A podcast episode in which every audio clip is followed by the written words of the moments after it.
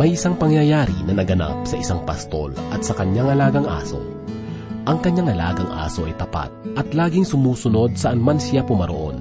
Subalit dahil sa isang malubhang karamdaman na hindi nabigyan ng kaukulang lunas, ang pastol ay namatay at inilibing sa isang pampublikong libingan. Dahil sa marami ang nakakikilala sa pastol, marami rin ang nakiisa sa kanyang paglilibing. Bunga nito, hindi napansin ng pamilya ng pastol ang aso na tumatahol habang ang kanyang among pastol ay inililibing sa libingan. Lumipas ang ilang mga sandali, ang mga tao ay unti-unti nang umalis hanggang sa sumapit ang dilim, ang libingan ay naging matahimik. Subalit mula sa isang di kalayo ang puno, ang aso ay tumayo at palapit na naglakad patungo sa libingan ng pastol at naupo. Ang pangyayaring ito ay naglalarawan ng katapatan, isang mabuting katangian na magbibigay sa atin ng dahilan na manatili sa Panginoon maging sa panahon ng matinding kapighatian. Subalit sa paksa na ating mapapakinggan sa oras na ito, ay matutunghayan natin ang uri ng tugon na ginawa ng bayang Israel kay Yahweh na kanilang Diyos. Naway sa pamamagitan ng mensaheng ito, tumimo sa ating puso ang aral at liwanag na nais ipaabot ng Diyos buksan po natin ang ating mga kaisipan at buong sikap na limiin ang salita ng Panginoon na matatagpuan sa ikatlong kabanata ng Jeremias, una hanggang ikadalawampu at limang talata. Ito ay minsan pangyahatid ni Pastor Rufino de la Peret dito lamang po sa ating programa, Ang Paglalakbay.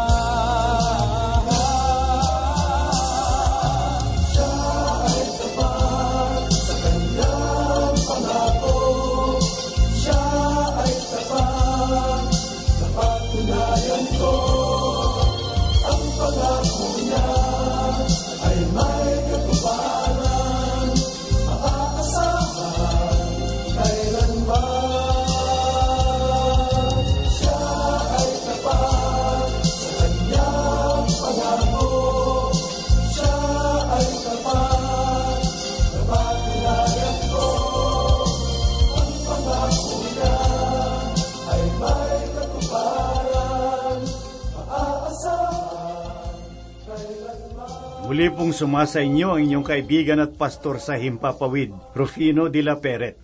Magpapatuloy po tayo ng ating pag-aaral at pagbubulay ng aklat ni Propeta Jeremias.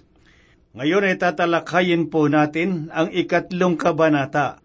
Ang unang bahagi ng mensahe ni Jeremias ay nagsimula sa ikalawang kabanata na kung saan ay makikita natin na isinumpa ng Diyos ang Huda sa dalawang kadahilanan. Ang una ay sapagkat tinalikuran nila ang Diyos at ang ikalawa ay ang pagsamba nila sa mga Diyos-Diyosan. Ang unang limang talata ng ikatlong kabanata ay nagpapatuloy sa ganitong paksa.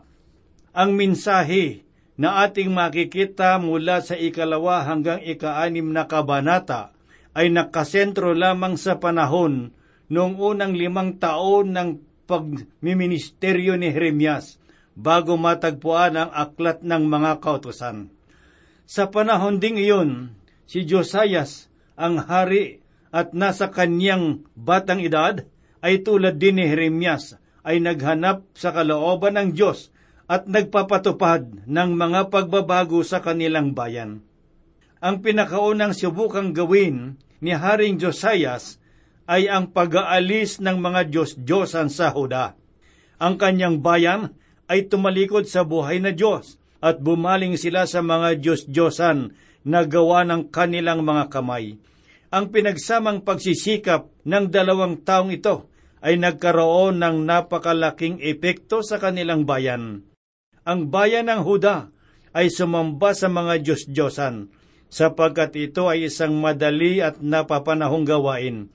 Subalit ito ay landas na patungo ng pagbaba ng kanilang moral na kalagayan. Basahin po natin ang unang talata ng ikatlong kabanata dito sa klet ni Propeta Isayas na ganito ang kanyang sinabi. Kanilang sinabi, kung ihiwalay ng lalaki ang kanyang asawa at siya'y humiwalay sa kaniya at mapasa ibang lalaki, babalik pa baga uli ang lalaki sa kaniya? Hindi baga lubos na madudumhan ang lupaing iyon? Ngunit ikaw ay nagpatutot sa maraming mangingibig. Gayon may manunumbalik ka uli sa akin, sabi ng Panginoon.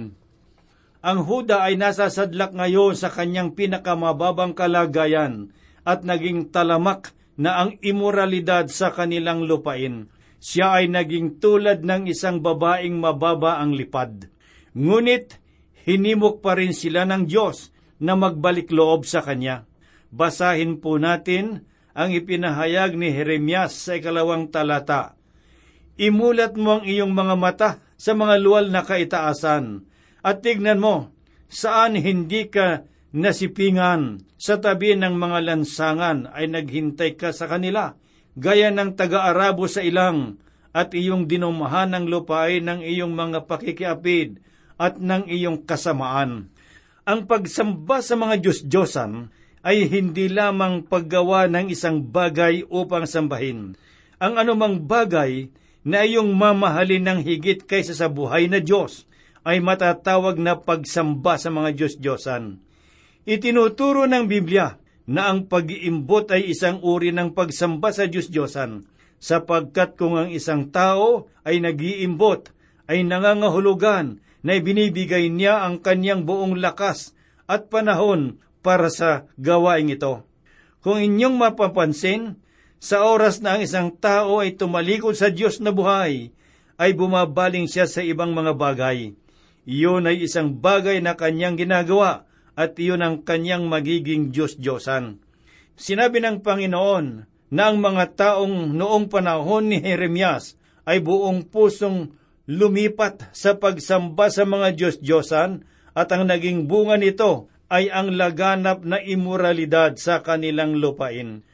Kung ihahambing po natin ang kanilang bansa noon at sa kalagayan natin ngayon, ay hindi po malayo ang kalagayan at ang pagkakaiba. Marami na sa atin ngayon ay tumalikod na sa Diyos at makikita ito sa kalagayan ng napakamababang moralidad. Marami tayong naririnig na mga nagtatalumpati na punong-puno naman ng katiwalian ng kanilang pagkatao.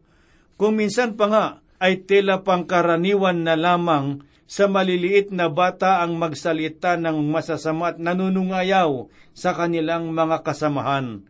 Mga kaibigan, isa itong nakapanlulumong katotohanan at pangyayari. Dumako naman po tayo ngayon sa ikatlong talata na ganito ang sinabi ni Jeremias. Kaya't ang ambon ay napigil at hindi nagkaroon ng huling ulan. Gayunman, may noo ka ng isang patutot. Ikaw ay tumakwil na napahiya. Ipinahayag sa kanila ng Diyos na sinimulan na niya ang paghatol sa pamamagitan ng kanyang pagpigil sa pagpatak ng ulan. Kaya't sa panahon ngayon ay nananatiling tuyo ang lugar na iyon. Ang kanilang matinding pangangailangan ngayon ay tubig kaysa sa langis. Wala silang natagpo ang langis sa Nigib. Ngunit natagpuan naman nila rito ang tubig na napakahalaga sa kanila. Naniniwala ako na kapag bumalik ang mga Hudyo sa Israel na nasa ilalim ng biyaya ng Diyos, ay magkakaroon sila ng sapat na tubig na kanilang kakailanganin. Sa aking pananaw ay nakikita ko na ang paghatol ng Diyos ay nasa ating bayan dahil sa maraming mga kalamidad at mga di inaasahang pangyayari na dumaraan sa ating bansa nitong nakalipas na taon. Ngunit tila hindi tayo nagigising sa katotohanan ng mga ganitong pangyayari na sana matuto tayong lumapit sa tunay na Diyos. Dumako naman po tayo ngayon sa ikalawang bahagi ng minsan ni Jeremias. Simulan po natin ito sa ikaanim na talata ng ikatlong kabanata hanggang sa ikaanim na kabanata ng aklat na ito. Ang pagtalikod ay isinalarawan ni Hosea sa kanyang sulat sa ikaapat na kabanata talatang labing anim na ganito ang kanyang sinabi.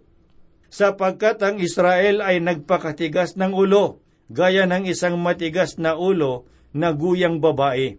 Ang pagtalikod sa Diyos ay pagtanggi sa kanyang kalooban at ang hindi pakikinig sa kanyang mga salita. At kung tulad natin ay mga guya na laging nagnanais tumalikod o bumalik sa dating kasamaan, ay matatagpuan nating tayo ay tuluyang mawawalay sa pag-ibig ng Diyos. Kung tayo ay patuloy na maghihimagsik laban sa Diyos at sa Kanyang kalooban, ay lalo lamang tayong mapapalayo sa Kanya. Pakinggan po natin ang ipinahayag ni Propeta Jeremias dito sa ikaanim na talata na ganito ang kanyang sinabi. Bukod dito'y sinabi sa atin ng Panginoon sa kaarawan ni Josias na hari. Iyo bagang nakita ang ginawa ng tumalikod na Israel? Siya yumaon sa bawat mataas na bundok at sa ilalim ng bawat sariwang punong kahoy at doon siya nagpatutot.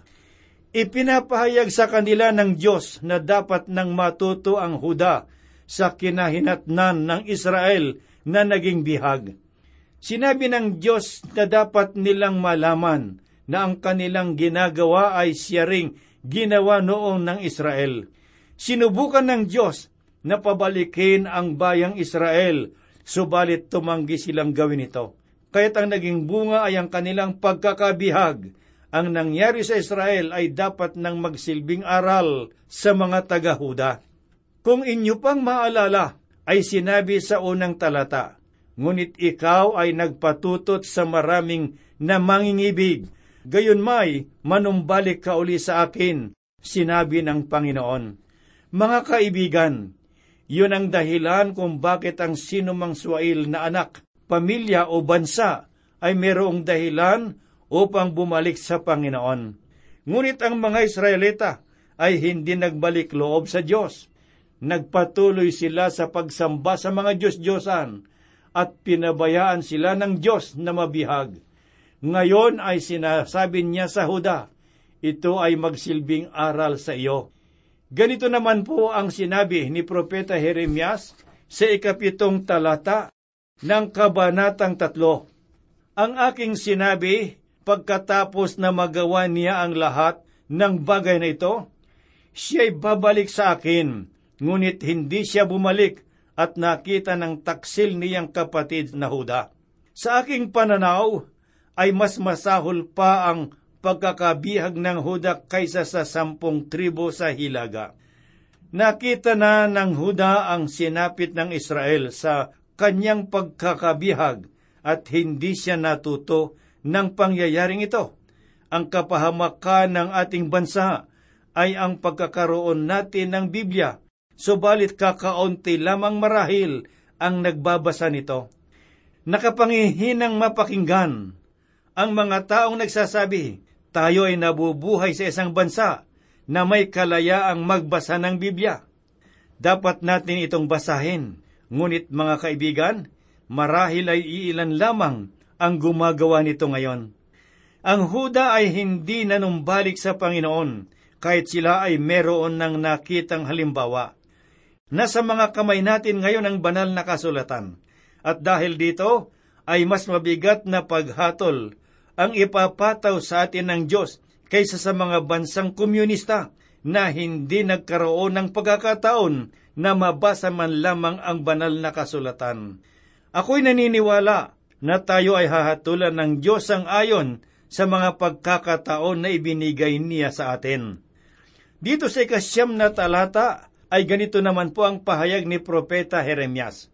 At nangyari sa walang kabuluhan niyang pagsamba sa Diyos-Diyosan na ang lupain ay nadumhan at siya'y sumamba sa pamamagitan ng mga bato at ng mga kahoy.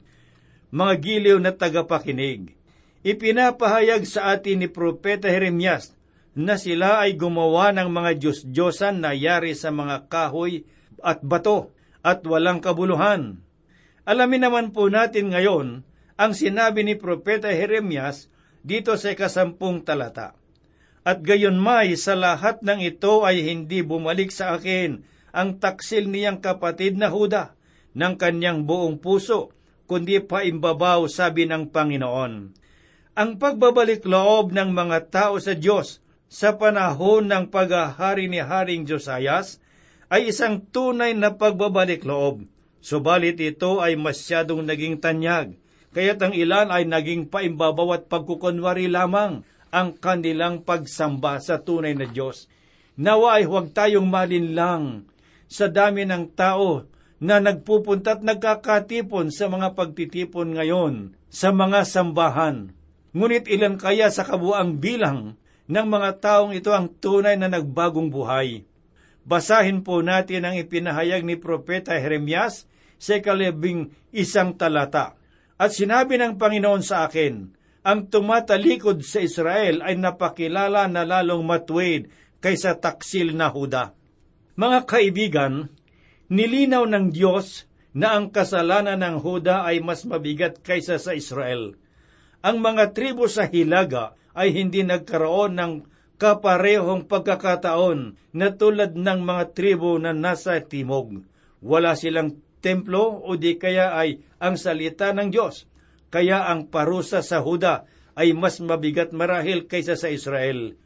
Ako'y naniniwala na ang magiging paghatol sa atin ay ganoon kabigat sang-ayon sa pagkakataon na ipinagkaloob sa atin ng Diyos.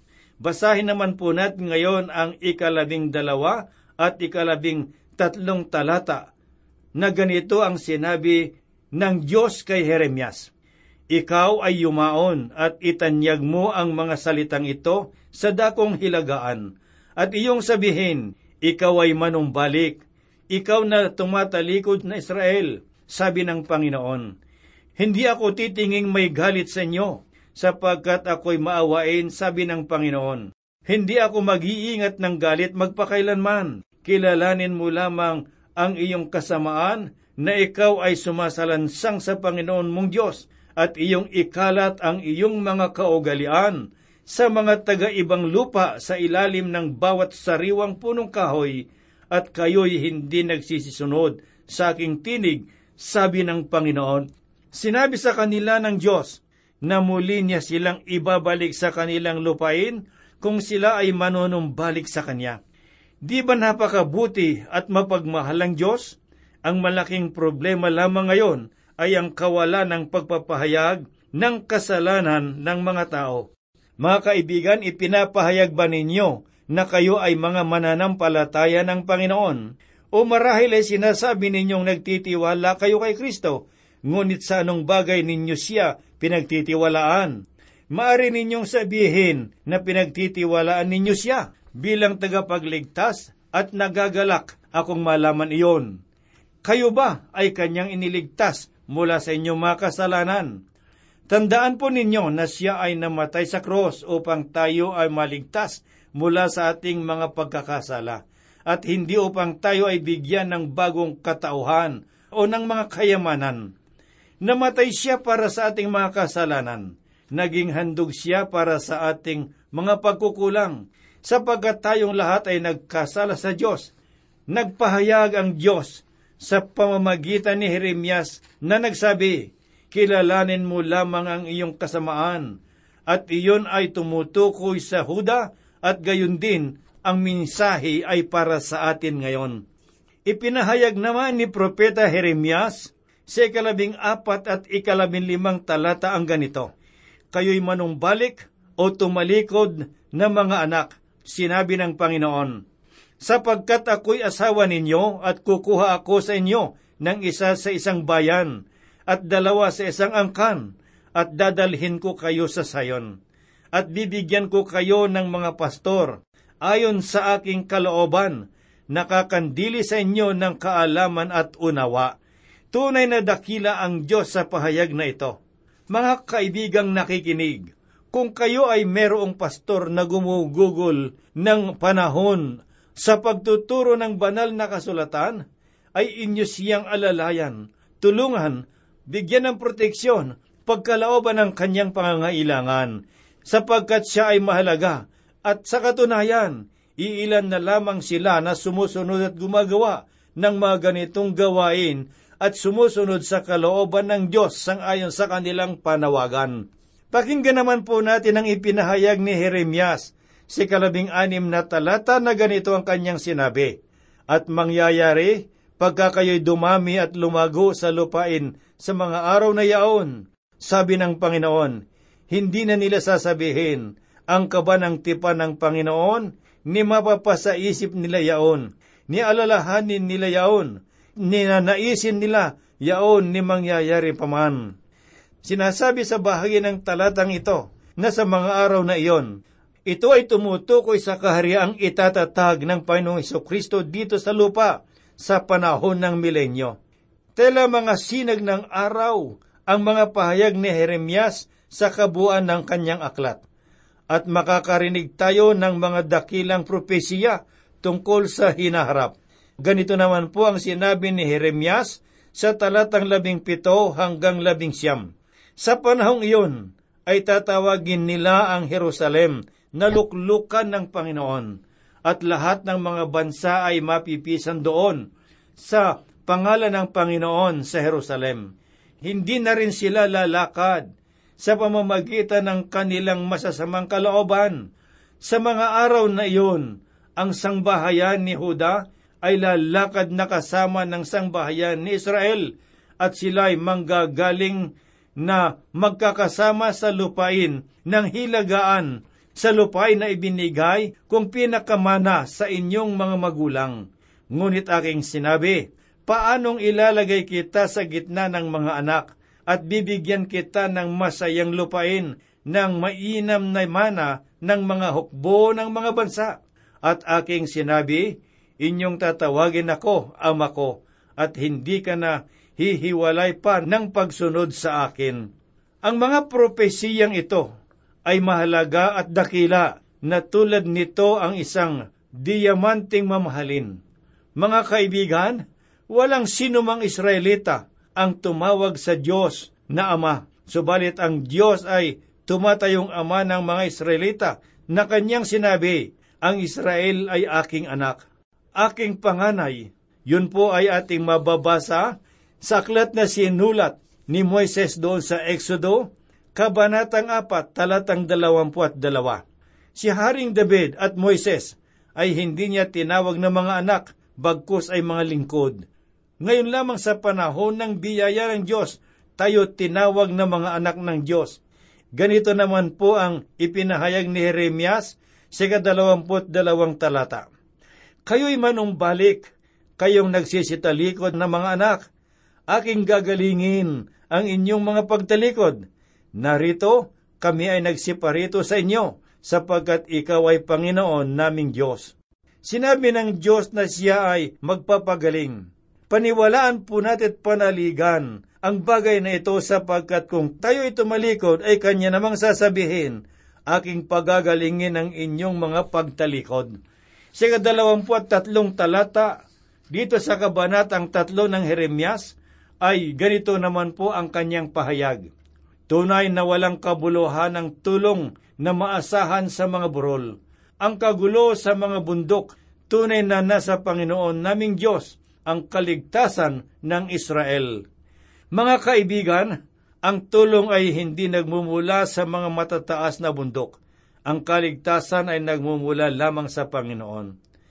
Alamin naman po natin ang ipinahayag ni Jeremias sa ikadalawamput limang talata ang pinakahuling talata nitong ikatlong kabanata na ating pag-aaralan sa oras na ito.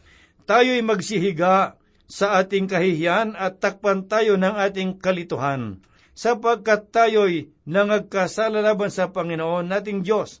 Tayo at ang ating mga magulang mula sa ating kabataan hanggang sa araw na ito at hindi tayo nakinig sa atinig ng Panginoon nating Diyos. Hindi pinahayag ng Huda ang kanyang mga kasalanan. Si Propeta Jeremias ang nagpahayag nito para sa kanila at para na rin sa kanyang sarili. Alam ninyo, hindi naman makasasama sa atin kung ipahayag natin sa Diyos ang ating mga kasalanan. Nasubukan na ba ninyong dumulog sa Panginoon at ipagtapat sa Kanya ang inyong mga pagkakasala? Kailangan natin gawin ito ang pagpapakumbaba sa Diyos. Ang Huda ay hindi nagpakumbaba sa Panginoon, kaya't sila ay hinayaan ng Diyos na maging bihag. Sa aklat ng unang Juan, unang kabanata, ikasyam na talatay ganito po ang kanyang sinabi. Kung ipinapahayag natin ang ating mga kasalanan, maasahan nating ipatatawad sa atin ng Diyos ang mga ito at lilinisin pa tayo sa lahat ng ating mga kasamaan sapagkat siya ay matuwid.